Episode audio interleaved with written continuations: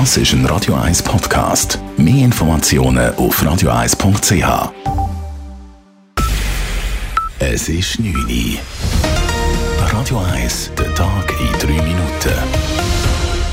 Mit der Elena Wagen.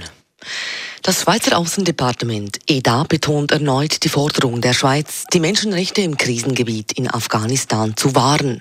Das teilt das EDA mit. Es orientierte heute an einer Medienkonferenz über das weitere Vorgehen der Schweiz im Afghanistan-Konflikt. Der stellvertretende Staatssekretär Johannes Mattiassi. Wir sind sehr besorgt.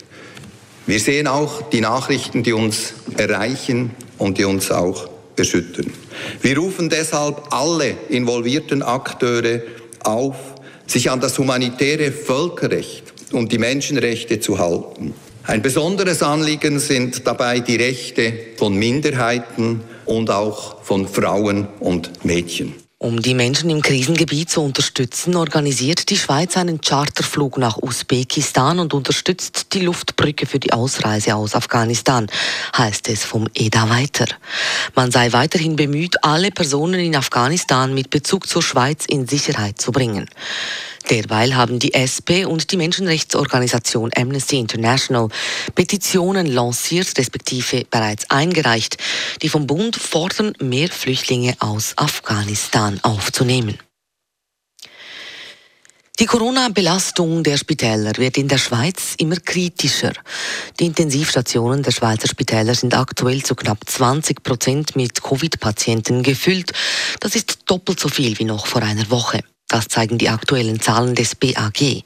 Praktisch alle schwer Erkrankte, die Intensivpflege oder sogar eine Beatmung brauchen, sind laut BAG nicht geimpft. Das bestätigt auch Andreas Zollinger, der Direktor des Zürcher Stadtspitals. Die allermeisten sind überhaupt nicht geimpft. Wir stehen einfach am Anfang oder wahrscheinlich schon fast mittendrin in einer vierten Welle, aber auch im Gegensatz zu den äh, vergangenen Wellen ist es jetzt nochmal ein jüngeres Patientensegment, sogar äh, unter 30. Die meisten sind aber im Bereich irgendwo von 40 bis 60. Damit es im Kanton Zürich nicht zu einer Überlastung des Gesundheitssystems kommt, haben die Spitäler ihre Koordination untereinander bereits wieder reaktiviert und verlegen je nach Auslastung einzelne Patienten, heißt es gegenüber Radio 1. Die Stadt Zürich ist mit dem Pilotprojekt Brings auf die Straße zufrieden. Beim Sommerprojekt Brings auf die Straße wurden über die Sommerferien verschiedene Teile von Wohnquartieren in der Stadt Zürich für den Verkehr gesperrt und zu Freizeitplätzen umgestaltet. Unter anderem auf der Fritschi-Wiese in Wiedikon sowie Abschnitte der Rotwand und der Konradstraße im Kreis 4 und 5. Mit dem Projekt Brings auf die Straße will das Tiefbauamt herausfinden, wie Straßen als Freiräume genutzt werden könnten. Und dies sei auch gelungen, sagt Sprecherin Evelyn Richiger. Wir haben sehr gute äh, erste Erkenntnisse schon. Wir haben sehr viele positive E-Mails bekommen. Wir haben äh, gesehen, was, wie es genutzt worden ist.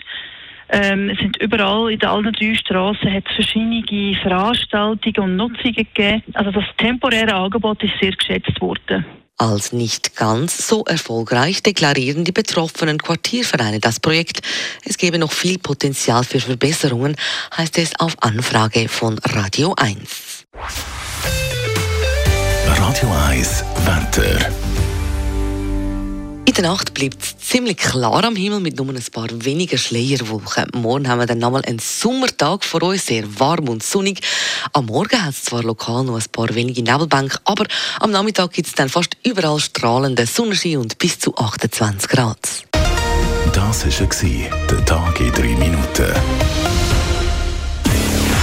P. Weber's Friday Night Clubbing Show. Das ist ein Radio 1 Podcast. Mehr Informationen auf radio1.ch.